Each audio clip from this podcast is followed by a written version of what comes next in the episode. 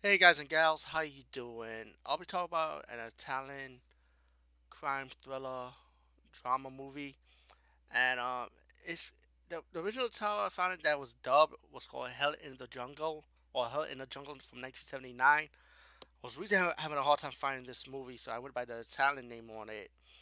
Can't even get the subtitle to it, but um, I'm gonna post the Italian version and the AKA version, the English version of this movie.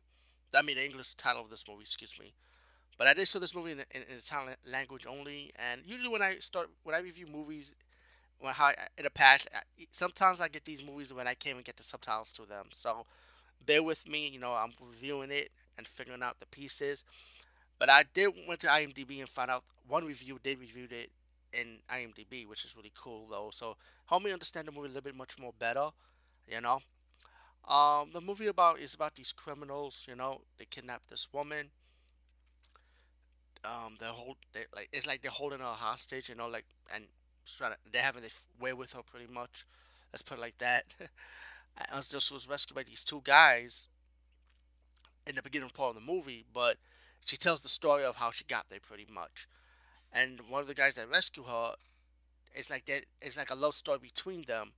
Um, what I see from the IMDb, what I from the IMDb review of this movie, um, if he was a he's a rancher, you know, so the they develop this love story, you know, as the two criminals decide to come back, you know, as later later on the movie, pretty much kidnaps the girl again, and the ranchers pretty much have to go back and rescue her.